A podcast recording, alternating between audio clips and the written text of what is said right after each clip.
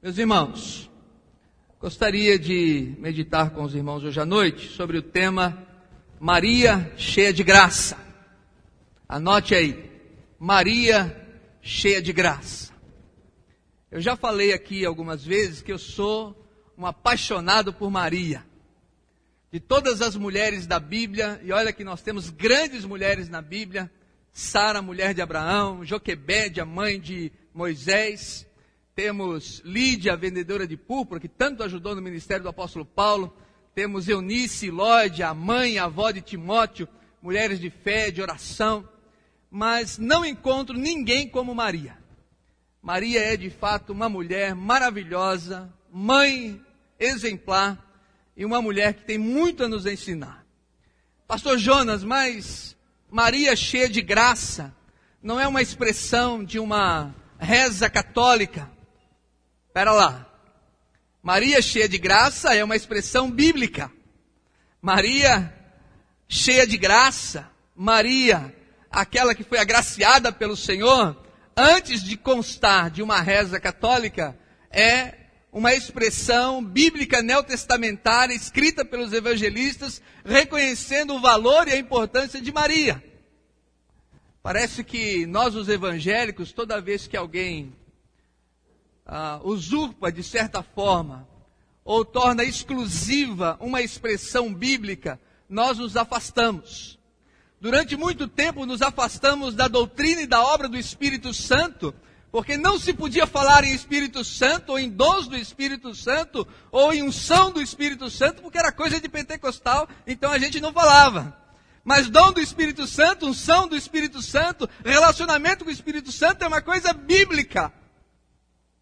E nós não podemos abrir mão de uma relação abençoadora com o Espírito Santo de Deus. Tinha uma música bonita que eu gostava de cantar, que era aquela Segura na mão de Deus e vai. Vocês lembram daquela música? Muito antiga. Mas aí as pessoas começaram a ouvir outras igrejas de outras denominações cantando, e aí a gente passou assim: não, já que eles cantam, a gente não canta mais. Ultimamente, essa música do Zaqueu, começou a ser tocada nas rádios não evangélicas, aí alguns evangélicos falaram, pastor, não vamos cantar mais, porque está tocando em rádio não evangélica. Eu falei, nossa, devia ser motivo de glória a Deus, devia ser motivo de louvor, motivo da gente celebrar, porque músicas evangélicas estão sendo tocadas em rádios não evangélicas. E aí eu leio na Bíblia, pode colocar o texto que uma moça de aproximadamente uns 16 ou 17 anos eu imagino uma menina linda, uma menina humilde, simples. Eu imagino alguém que foi escolhida pelo Senhor de forma tão graciosa, tão tremenda, não porque ela tivesse algum tipo de merecimento, mas ao passar os olhos sobre a terra, o Senhor viu essa moça e resolveu lhe dar o dom de ser cheia de graça, de ser uma moça agraciada pela bondade e pela soberania divina. Ela não está merecendo aqui nenhum prêmio, nenhum pagamento por alguma ação, porque a Bíblia não relata isso. Mas com certeza esta moça recebe uma visita de um anjo, porque era uma moça extremamente abençoada pelo Senhor. Alguns chegam a dizer que ela tinha em torno de 15 anos de idade quando ficou grávida, porque uma menina judia já aos 13 anos era prometida ao seu noivo. E o noivado durava aproximadamente um ano. E aos 14, 15 anos, ela já era então conduzida para o seu casamento, ao qual a família havia prometido. Mas a tradição diz que provavelmente ela devia ter uns 17 anos de idade, ainda muito jovem, ah, sem quase nenhuma maturidade, ainda em processo de formação, recebe um dia na sua solidão a visita de um anjo do Senhor. Ela fica meio que sem saber o que dizer ou o que pensar. E o anjo chega e diz assim: Salve, agraciada, isto é, mulher favorecida, mulher que alcançou graça de Deus. Essa expressão graça significa um favor imerecido, algo que você recebe do Senhor gratuitamente. E diz o que? O Senhor é o Senhor é contigo, o Senhor está na tua casa, o Senhor está na tua vida, o Senhor é presente sobre você. Está aí o segredo grandioso de Maria: Deus estava com ela. E ela, sem entender muito a visão, ela diz assim: Mas o que vai acontecer? Ela diz, o anjo diz: Você vai ser mãe do filho de Deus. Você vai ser mãe do, daquele que será considerado o filho do Altíssimo. E aí ela diz assim: O anjo, eu ainda não conheci meu marido. Eu ainda não tive relações sexuais com ele. E o anjo diz assim para ela: Maria, não temas, porque achasse graça diante de Deus. O Espírito Santo vai descer sobre você, vai te envolver. E o que vai acontecer na sua vida, no seu ventre, será obra do Espírito Santo de Deus agindo sobre você.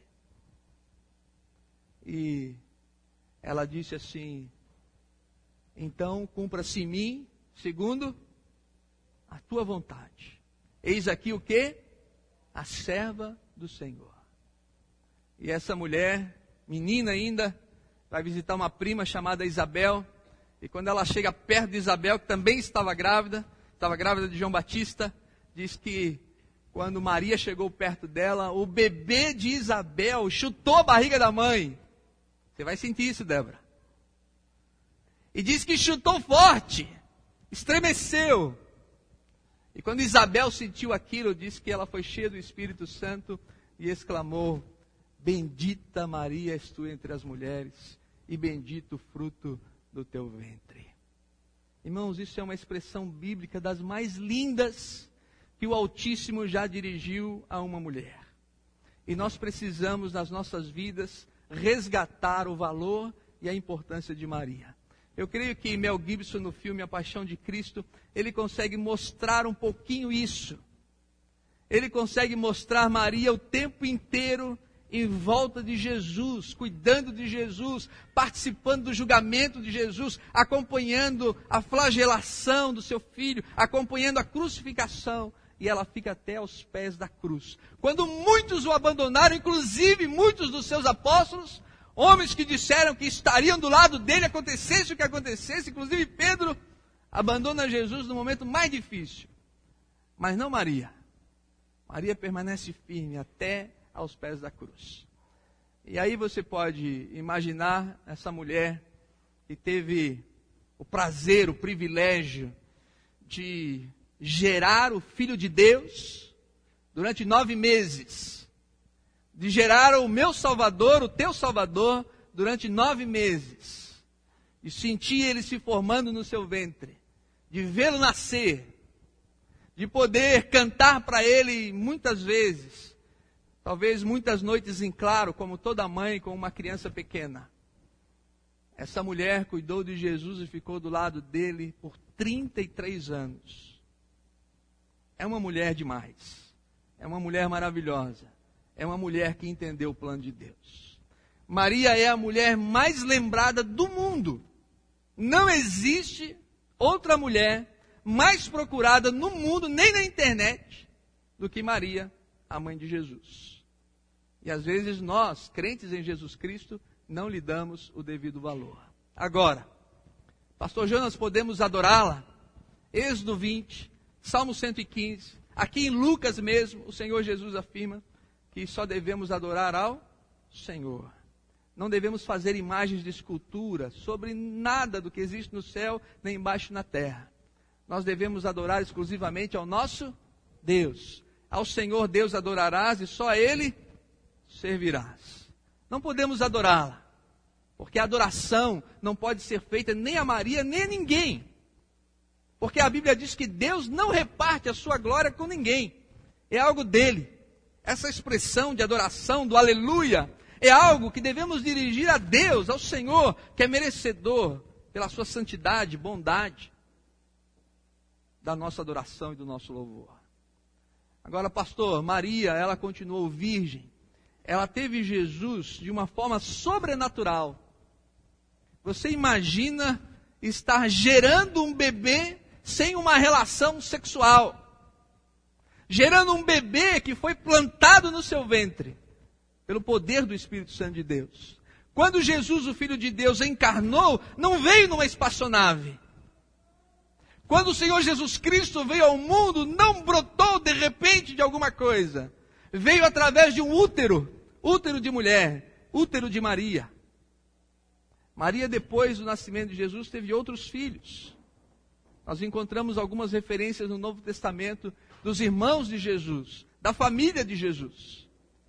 E Maria, em nenhum momento ela é corredentora, porque só há um caminho entre Deus e os homens, e esse caminho é Jesus. Não há outra possibilidade. Jesus mesmo disse: Eu sou o caminho, a verdade e a vida. Ninguém vem ao Pai se não for por mim. Se tem uma estrada que liga ao céu, sou eu. Se tem uma ponte que te religa a Deus, é Cristo. Não há outro. Não existe outro caminho colocado entre o céu e a terra, do qual nós devemos perseguir para a nossa salvação. É Jesus Cristo. Daí, meus irmãos, não adorar Maria, não reconhecê-la como uma virgem eternamente, e também não admirá-la, não ver o seu exemplo, não procurar perceber o quanto ela é importante para nós como os cristãos, é um grande erro. E nós precisamos resgatar isso. Eu, pessoalmente, não vejo outra mulher na Bíblia que mereça mais a minha atenção do que Maria, mãe de Jesus. Eu gostaria de mostrar alguns exemplos de Maria, tá bom? Primeiro, ela é um exemplo de serva. Você sabe o que é um servo? A palavra usada ali quando ela diz, eis aqui a serva do Senhor, é a mesma palavra utilizada para escrava, para escravo. É aquela palavra onde a pessoa, ela se autodomina, autodenomina escravo de alguém, reconhece que ela está sob a direção, a autoridade de uma outra pessoa. O seu trabalho, aquilo que ela faz, aquilo que ela realiza, não tem a ver com pagamento, não tem a ver com favorecimento, tem a ver no reconhecimento da sua posição diante de uma autoridade. Quando ela diz assim: Eis aqui a serva do Senhor que se cumpre em mim conforme a tua palavra, ela tinha todos os motivos do mundo para ficar orgulhosa, eu não tinha. Ela podia pensar, no meio de tanta mulher nesse mundo, no meio de tanta mulher que existe aqui em Jerusalém, Nazaré, Deus me escolheu. Deus me escolheu. Ela podia ficar uma mulher assim, de salto alto, nariz empinado, prepotente, mas ela reconhece que ela sendo tão menina, tão humilde, de família humilde, estava recebendo um favorecimento do Senhor tão grandioso, que a única resposta dela foi dizer: Eu sou serva. Apenas serva. E vocês podem observar que em todo o Novo Testamento, em toda a história de Cristo, ela nunca quis o lugar de Cristo. Ela nunca usurpou o lugar do filho. Ao contrário, sempre ela conduziu as pessoas ao filho. Sempre ela conduziu as pessoas ao Messias. Jamais ela conduziu as pessoas para ela mesma. Nas bodas de Caná da Galileia, quando faltou o vinho, ela procurou logo o filho, para que o filho fosse aquele, o autor e, a, e o responsável pelo milagre da transformação da água em vinho. Gente, quando Maria estava já pelo oitavo mês de gravidez, José chegou e falou assim: porque José, gente, você coloca no lugar de José também. ele é um homem de Deus. Você imagina você está noivo há um ano de uma moça. E aí ela diz assim: Eu quero falar contigo um negócio. O que, que foi? Não sei se você vai entender, mas o que está acontecendo? É bem bom, é, o negócio é o seguinte: é que eu estou grávida. Você imagina o José. Coitado do Zé. É ou não é verdade? A Bíblia diz que José queria abandonar Maria. É ou não é? Ele pensou, Maria está grávida. Não foi comigo. Como é que isso aconteceu? Eu nem casado com ela sou ainda. Eu vou deixar ela secretamente, porque a mulher pega em adultério era apedrejada. Se o povo souber que Maria está grávida e nós não estamos casados, essa menina vai ser apedrejada. E ele tentou deixar Maria secretamente. Quando ele ia partir, o que, aconteceu? O anjo veio e falou com José. Falou, Zé, fica calmo, fica tranquilo. Porque o que nela está gerado é do Espírito Santo. E a sua função é proteger Maria, guardar Maria.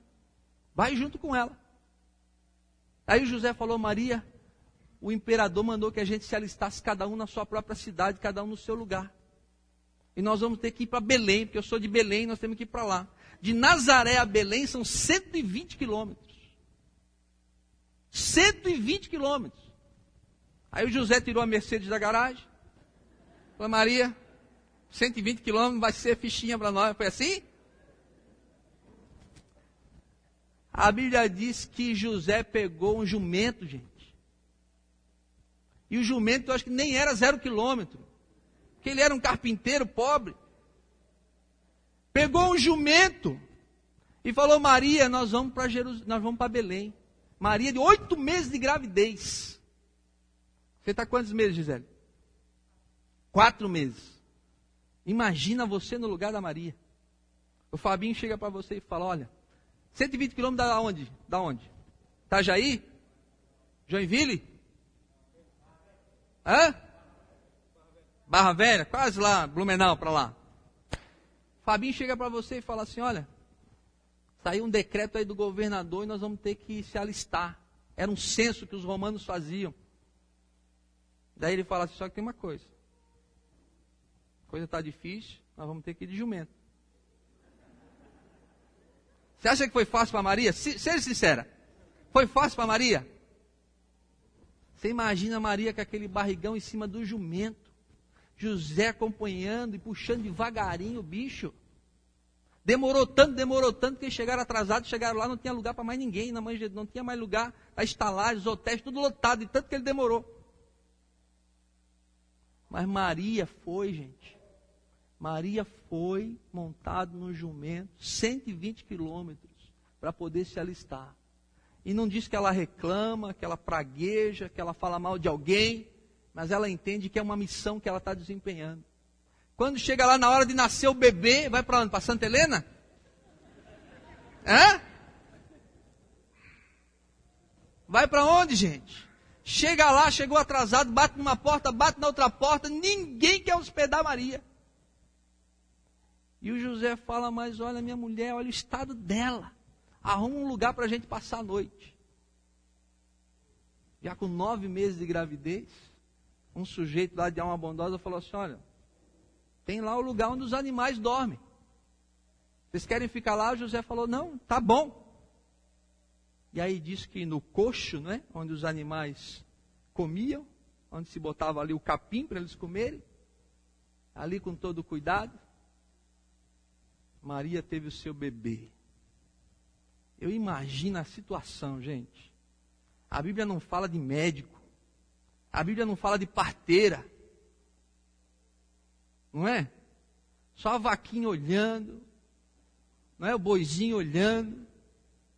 Os bichinhos tudo ali olhando. Você imagina José, o apavoro. Mas ali nasceu o Senhor Jesus Cristo.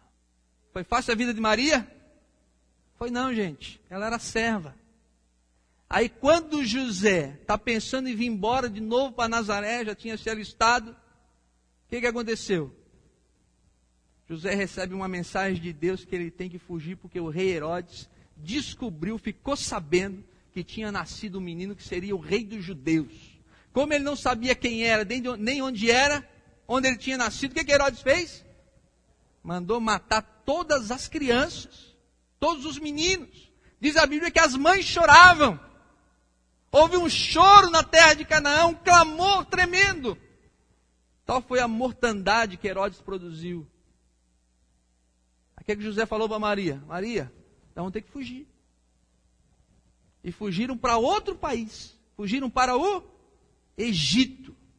Sabe quanto tempo de Belém até o Egito? 20 dias. De novo no jumento. Não, o jumento era bom, gente. O jumento era bom. De novo para o jumento. Agora com um bebê no colo. Quatro por quatro. Gente com um bebezinho no colo, tendo que amamentar o bebê, cuidar do bebê, trocar a fralda do bebê. Tinha fralda descartável na época? É? Tinha, Matias?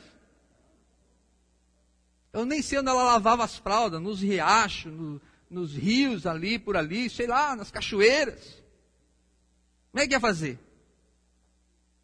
E Jesus também fazia caca quando era pequeno. Ou não fazia?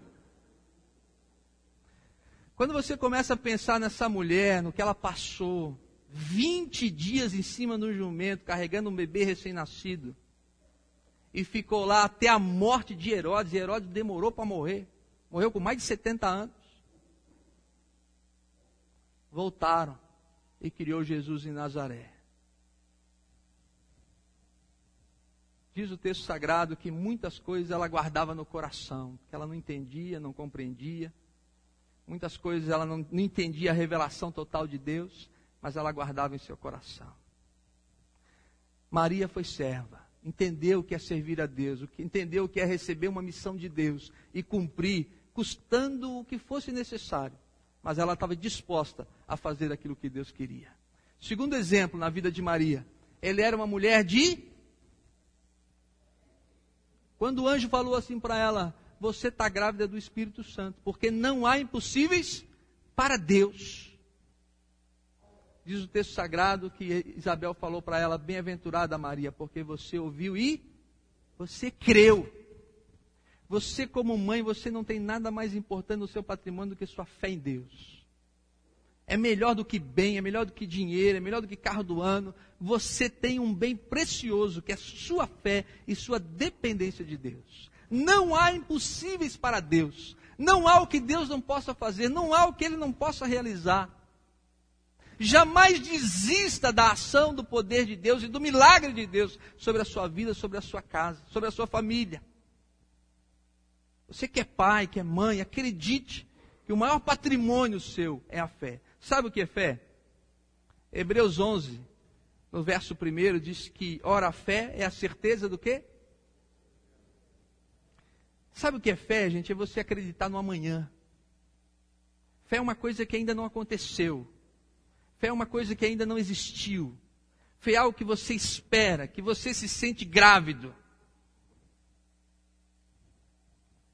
Fé é quando você tem plena convicção, num momento às vezes de solidão, às vezes um momento secreto seu de oração, às vezes em algum lugar, dentro do carro, em um lugar na praia, no monte, você tem plena certeza, plena convicção da presença de Deus e da ação de Deus sobre a sua vida.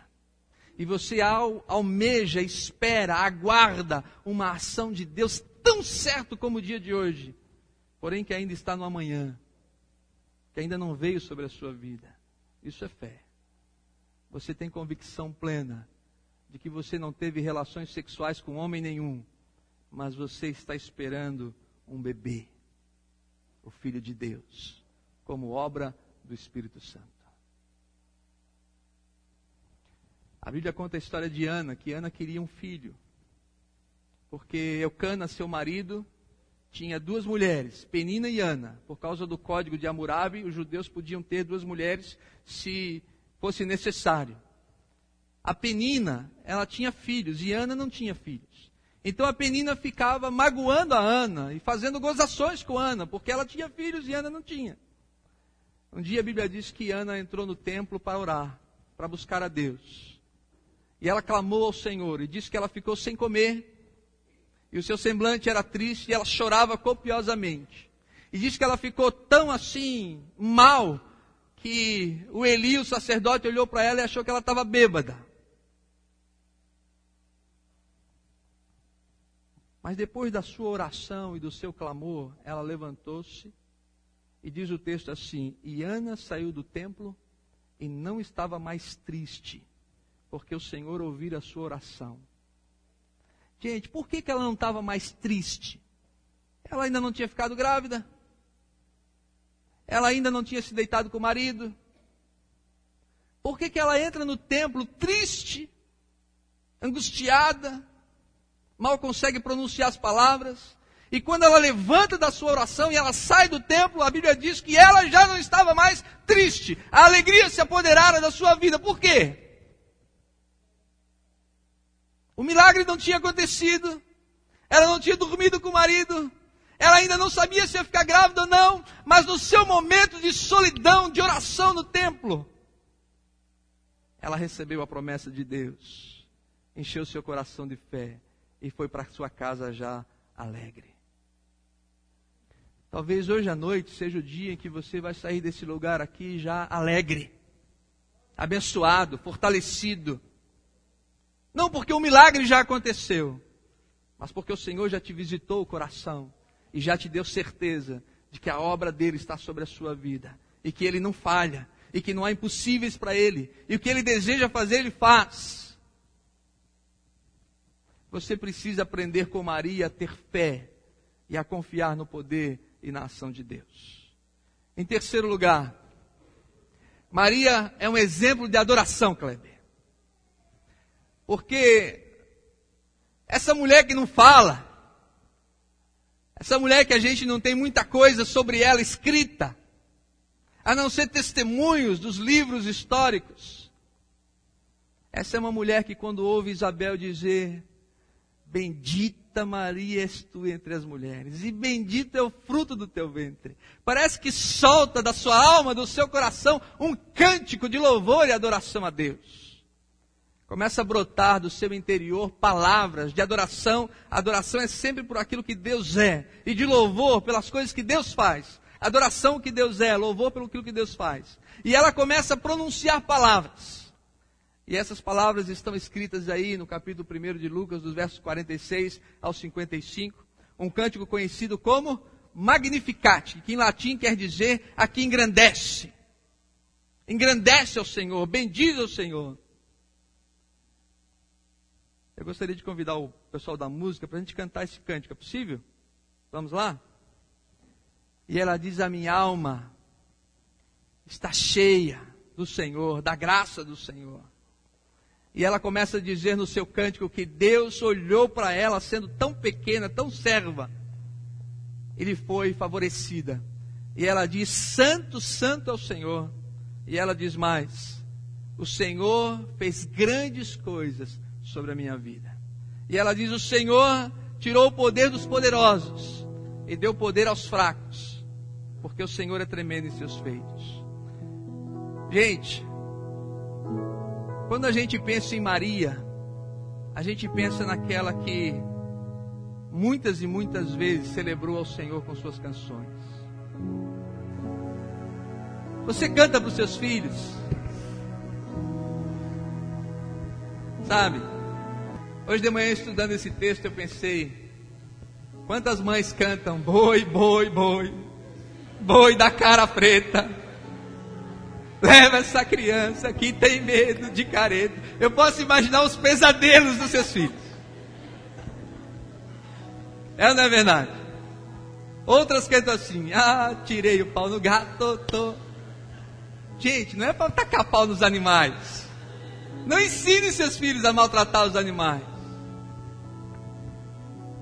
Por que não cantar o seu bebê ninar as músicas que falam da glória de Deus, do poder de Deus, da ação de Deus, da justiça de Deus, do carinho de Deus para com seus filhos? Esse cântico, Maria diz assim: A minha alma engrandece ao Senhor. A minha alma está cheia de gratidão por tudo aquilo que Deus faz e que Deus realiza. Eu fiquei imaginando hoje de manhã Maria com Jesus no colo, dando de mamar para ele, fazendo ele dormir, que às vezes a gente não pensa nisso, não é? Quantas vezes Maria cantou? E sabe, Kleber, o, o cântico de Maria é cheio de salmos, de Isaías, de Jeremias. Como ela conhecia a palavra de Deus, como ela cita com facilidade, espontaneamente, a palavra de Deus. Vamos cantar o cântico de Maria?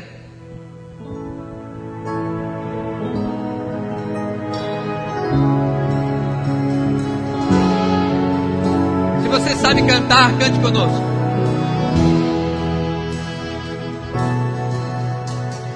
Alma engrandece ao Senhor, meu espírito se alegra meu Salvador. Pois com poder tem feito grandes coisas e com misericórdia demonstrado amor.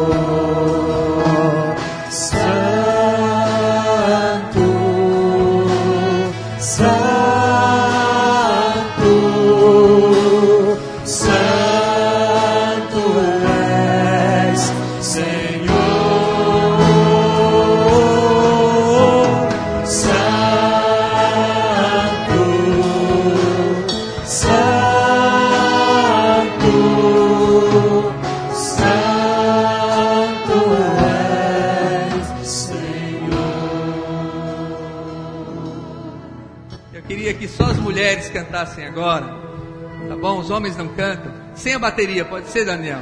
Dá pra gente fazer num ritmo de ninar assim, bem, bem suavezinho, tá bom? Você fecha os olhos e tenta embalar seu bebê, tá bom? Com essa canção. Embalar seus filhos e ensinar para eles os princípios e os valores de Deus. Você que é mãe, você que não é mãe, imagina Maria cantando para Jesus, ninar na sua infância, o seu cântico de exaltação e de glória ao nome de Deus. Só as mulheres. Bem suave.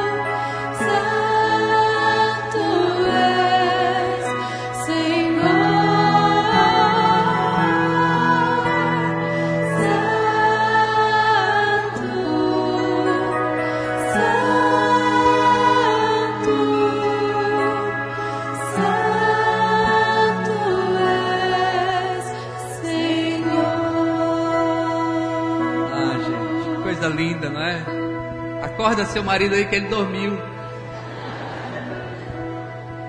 Que coisa linda. Obrigado, gente. Muito obrigado. Podem sentar. Se a gente pudesse olhar para Maria e ver que ele é um exemplo na adoração, no louvor, na gratidão a Deus, eu creio que todos nós podemos aprender com ela. Em quarto e último lugar, Maria é um exemplo de oração. Lá no livro de Atos, no capítulo 1, verso 14, depois de Jesus já ter morto, ressurreto, a gente pode pensar assim, e daí Maria? Maria teve o seu papel, cumpriu sua missão, Jesus veio, morreu, ressuscitou, e ela? Ela não era só a mãe de Jesus, ela era discípula do filho. Entende isso? Ela não era só a mãe que gerou o mestre, ela era seguidora do mestre, ela era discípula de Cristo. Diz o texto sagrado que todos perseveravam em oração com Maria, a mãe de Jesus. E é nesse contexto de oração, onde os discípulos estão reunidos, que o Espírito Santo de Deus vem e desce sobre o povo. E ao cumprimento da, da profecia de Joel, o Espírito Santo veio sobre eles e os abençoou. Quem estava ali, participando, orando, juntamente com os apóstolos? Maria, mãe de Jesus. Mãe, talvez você ainda não descobriu todo o poder da oração. Todo o poder que uma oração de mãe tem sobre a vida de um filho. Eu costumo brincar e dizer que mãe é a quarta pessoa da trindade. Se a mãe fala para você, vai chover, leve o guarda-chuva, porque ela tem uma intimidade com o pai. Se a mãe fala assim, ó, leva o casaco e vai ficar frio. Mesmo que tenha um sol tremendo, bota o casaco dentro da bolsa. Porque mãe tem um dom especial. Talvez nós homens não conseguimos, ou jamais vamos conseguir perceber, ou jamais vamos conseguir entender. Mas a mãe, ela precisa descobrir a sua intimidade com o Pai Celestial. O poder da oração. Nunca desista da oração, nunca desista do templo, nunca desista da adoração, nunca desista de interceder pelos filhos, de buscar a ação de Deus sobre a vida dos seus filhos, jamais. Mas, Pastor Jonas, meu filho está assim, assim, assim, minha filha está assim, assim, assim. Nunca desista. No século XVII, tem uma mulher chamada Susana Wesley. Susana Wesley foi mãe de 19 filhos. Dez não conseguiram chegar à idade adulta. Dez morreram, principalmente pela varíola, na Inglaterra, no século XVII. Eu estava lendo um pouquinho sobre ela ontem. E Susana Wesley não tinha muito apoio do marido. E ele, inclusive, veio a falecer, deixando ela viúva. Mas essa mulher sozinha, todos que a conheceram diziam que ela era uma mulher extremamente frágil, porém de uma fé inabalável.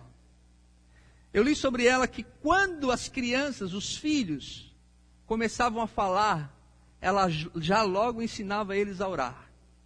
As primeiras palavras, as primeiras falas, era logo ensinando cada uma das suas crianças a orar e buscar a Deus. Quando eles começavam a aprender a ler e escrever, ela já começava a dar porções da Bíblia Sagrada para que eles lessem e para que eles aprendessem a leitura na própria Bíblia. Essa mulher é uma mulher extremamente fiel a Deus, grandiosa na sua oração. O filho dela, chamado John Wesley, se tornou um grande pastor, um grande avivalista, fundador da igreja metodista. O outro filho, chamado Charles Wesley, ele fez para mais de 6 mil hinos. E alguns que nós cantamos até hoje, como esse Cristo já ressuscitou, aleluia, aquele ex dos anjos, não é? Que nós cantamos até hoje, são hinos feitos pelos filhos da Susana. Diz que em alguns momentos ela fazia reuniões de oração na sua casa. E é claro, os inimigos do evangelho não queriam que isso acontecesse. Era proibido na Inglaterra do século XVII. Então eles tocaram fogo na casa onde a Susana estava com os seus dez filhos. Seus nove filhos. Dez faleceram. E diz a história que quando a Susana ficou olhando a casa pegar fogo, ela começou a conferir para ver se todos os filhos estavam ali com ela fora da casa, porque ela lembrava que todos estavam dentro da casa. E um estava faltando, o John. Ela não conseguiu encontrar. E diz que por três vezes ela tentou entrar dentro da casa em chamas, mas ela foi impedida pelos vizinhos, que não a deixaram entrar na casa em chamas. Então diz a sua história que ela se ajoelhou na areia, diante daquele fogo, e disse: Senhor, se o Senhor quer levar o meu filho hoje, recebe ele. Eu entrego ele para ti. Mas se o Senhor tiver misericórdia, devolve o meu filho. Diz que ela mal terminou de pronunciar as palavras, o menino apareceu na janela e gritou: Mãe! E os vizinhos então foram correndo e tiraram o John Wesley de dentro da casa. Ainda hoje existe lá a casa dos Wesleys, que é um ponto onde as pessoas podem ir visitar. E algum tempo atrás, uma universidade levou alguns jovens de 19, 20 anos de idade a visitar a casa do Wesley. E viram a escrivaninha dele, viram o quarto dele, viram o lugar onde ele orava. E diz que no lugar onde ele orava, um quartinho assim meio que separado, no chão, dava para perceber onde ficavam os joelhos do John. E ali John Wesley orava ao Senhor. E ele produzia um grande avivamento na Inglaterra. Quando voltaram para a faculdade, quando o professor foi conferir no ônibus se todos os alunos estavam, estava faltando um. E aí voltaram dentro da casa, tinha um menino, um moço, com os joelhos no mesmo lugar onde o John colocava os joelhos para oração. E o professor ouviu ele dizer assim: Faz de novo, Senhor. Faz de novo, Senhor. O que o Senhor fez na vida do John Faz de novo um avivamento sobre as nossas vidas. O nome desse moço era Billy. Billy Graham, que se tornou talvez o maior evangelista do século XX.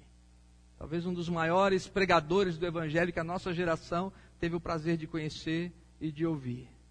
Faz de novo, Senhor. E Deus fez. Talvez a gente tenha que orar assim: Senhor, faz de novo. O que o Senhor fez na vida da Suzana, faz de novo na minha vida. Nós, os homens, Senhor, o que o Senhor fez na vida do John, do Billy, faz de novo. Aí o Billy casou, uma mulher de Deus, e o seu filho Franklin, criado no Evangelho, filho de pastor, abandonou o Evangelho, abandonou a igreja, se drogou, caiu fora para o mundo. Mas o pai jamais desistiu de orar pelo filho. Um dia, depois de muitos anos, o Billy veio aceitar Cristo no coração. O Franklin veio aceitar Cristo no coração. E hoje, quem é o Franklin? O Franklin Graham é um dos maiores pastores dos Estados Unidos, um homem que assumiu toda a obra do Pai. É ele que lidera todas as cruzadas evangelísticas Billy Graham pelo mundo inteiro. Sabe por quê? Ele teve um pai que não desistiu de orar por ele. Teve uma mãe que não desistiu de orar por ele. Talvez a gente não conheça todo o poder da oração e tudo aquilo que o Senhor pode fazer e pode realizar. Você precisa, assim como Maria, perseverar nas suas orações diante de Deus, de todo o seu coração. Não adore Maria, mas siga o exemplo de Maria. Não ache que Maria é corredentora ou pode interceder por você junto a Jesus, porque a Bíblia não fala sobre isso. Mas Maria é sim e de fato um exemplo de vida cristã. Por que eu sou apaixonado por Maria? Porque ela era uma mulher assim, uma serva de Deus, uma mulher de fé, uma mulher que aprendeu o valor da adoração, do cântico, do louvor, uma mulher que sabia muito bem o que era poder depender da ação e da direção divina através da oração. Eu queria convidar você a respeitar Maria. Eu queria convidar você a fazer de Maria, mãe de Jesus, um exemplo para a sua vida. Amém? Vamos ficar de pé, eu quero orar por você.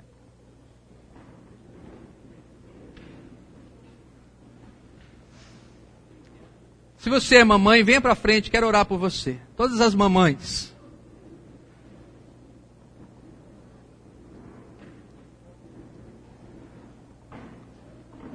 Todas as mamães.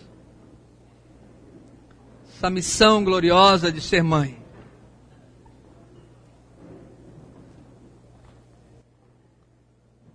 Quem tem um filho, levante a mão, um filho só. Amém. Glória a Deus. Quem tem dois? Quem tem três? Amém. Quem tem quatro? Quem tem cinco? Olha só, tem mãos levantadas. Quem tem mais de cinco? Olha só. A irmã dele tem cinquenta e poucos. Quantos são, irmão dele? Onze filhos. Onze filhos.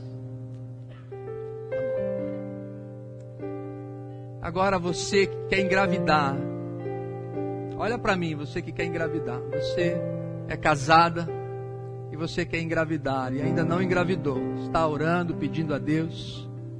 Venha para frente você. Eu quero ter uma oração específica por você. Pastor Jonas, eu quero engravidar. Várias moças estão vindo, pode vir.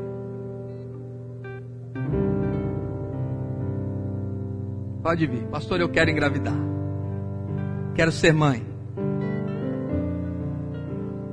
Tá bom. Vamos orar. Feche seus olhos.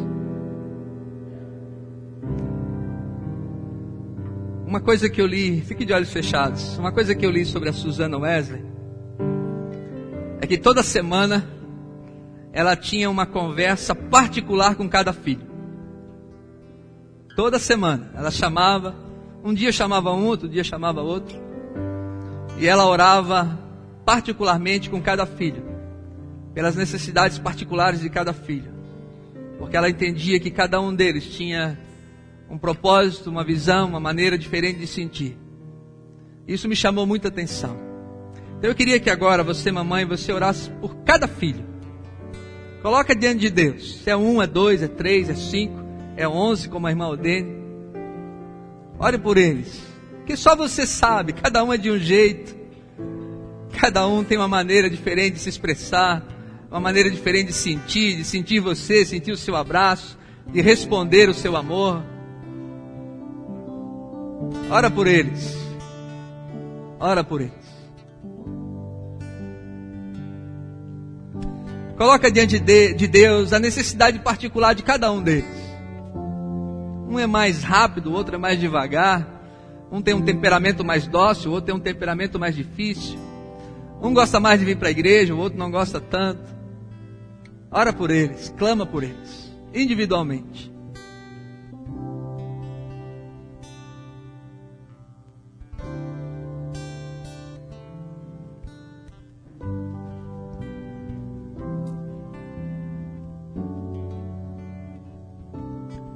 Amém. Eu queria que agora você orasse por você, mamãe.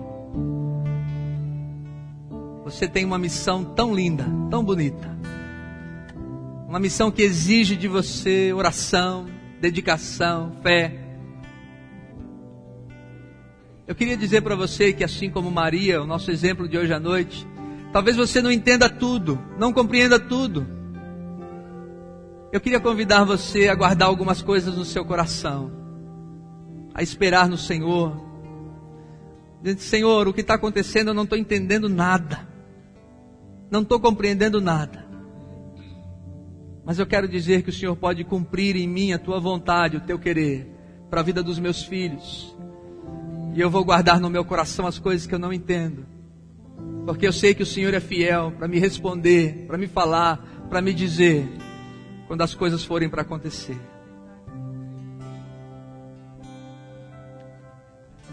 Eu posso imaginar Maria na manjedoura, vendo que tem uma estrela diferente no céu tem os magos que vêm visitar o bebê, tem pastores que estavam pastoreando as suas ovelhas e vieram ver, ninguém foi falar nada, mas eles souberam. Talvez Maria não entendesse nada do que estava acontecendo. Eu posso imaginar Maria ao pé da cruz, vendo o filho martirizado, sofrendo, talvez não entendendo nada do porquê Deus estava fazendo tudo aquilo.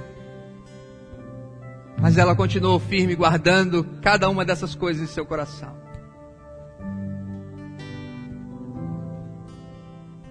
Peça a Deus por você.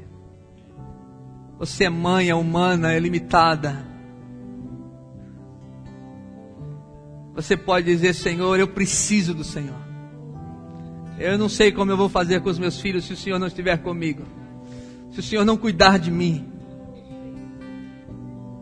Senhor, me dá sabedoria, me dá direção.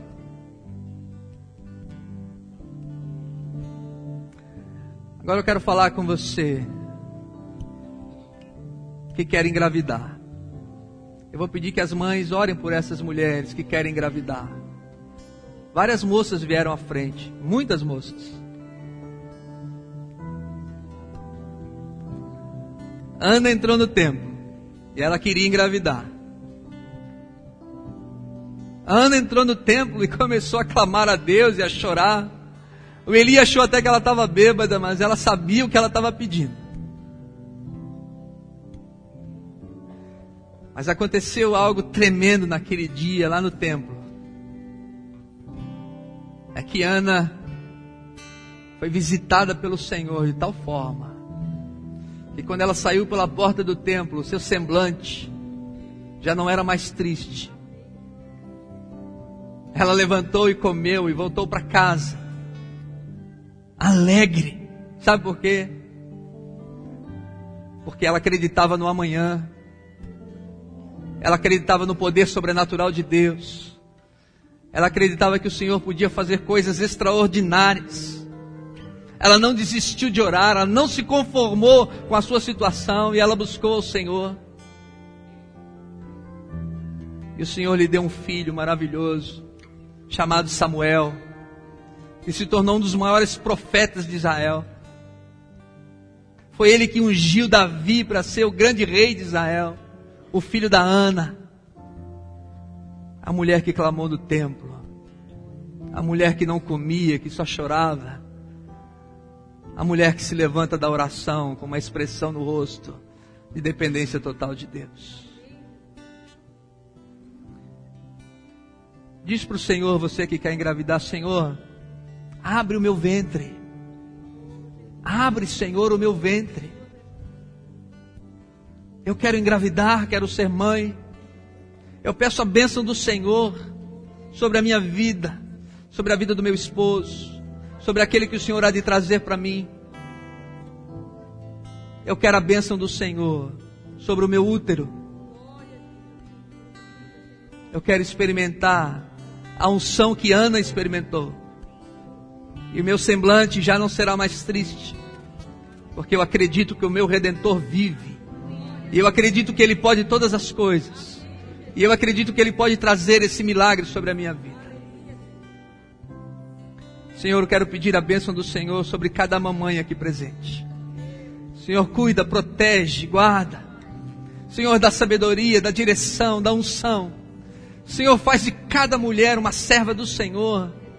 Cada mulher dependente da oração. Cada mulher convicta de que o Senhor age sobrenaturalmente sobre a vida dos filhos. Que elas não desistam do templo, não desistam da oração, não desistam da oração. Senhor, coloca hoje à noite, nesse momento, Pai, fé no coração de cada uma delas, Pai. Que elas possam visualizar o amanhã, possam ver seus filhos como Billy Graham, que viu um filho perdido na droga, hoje é um pastor, servo do Senhor.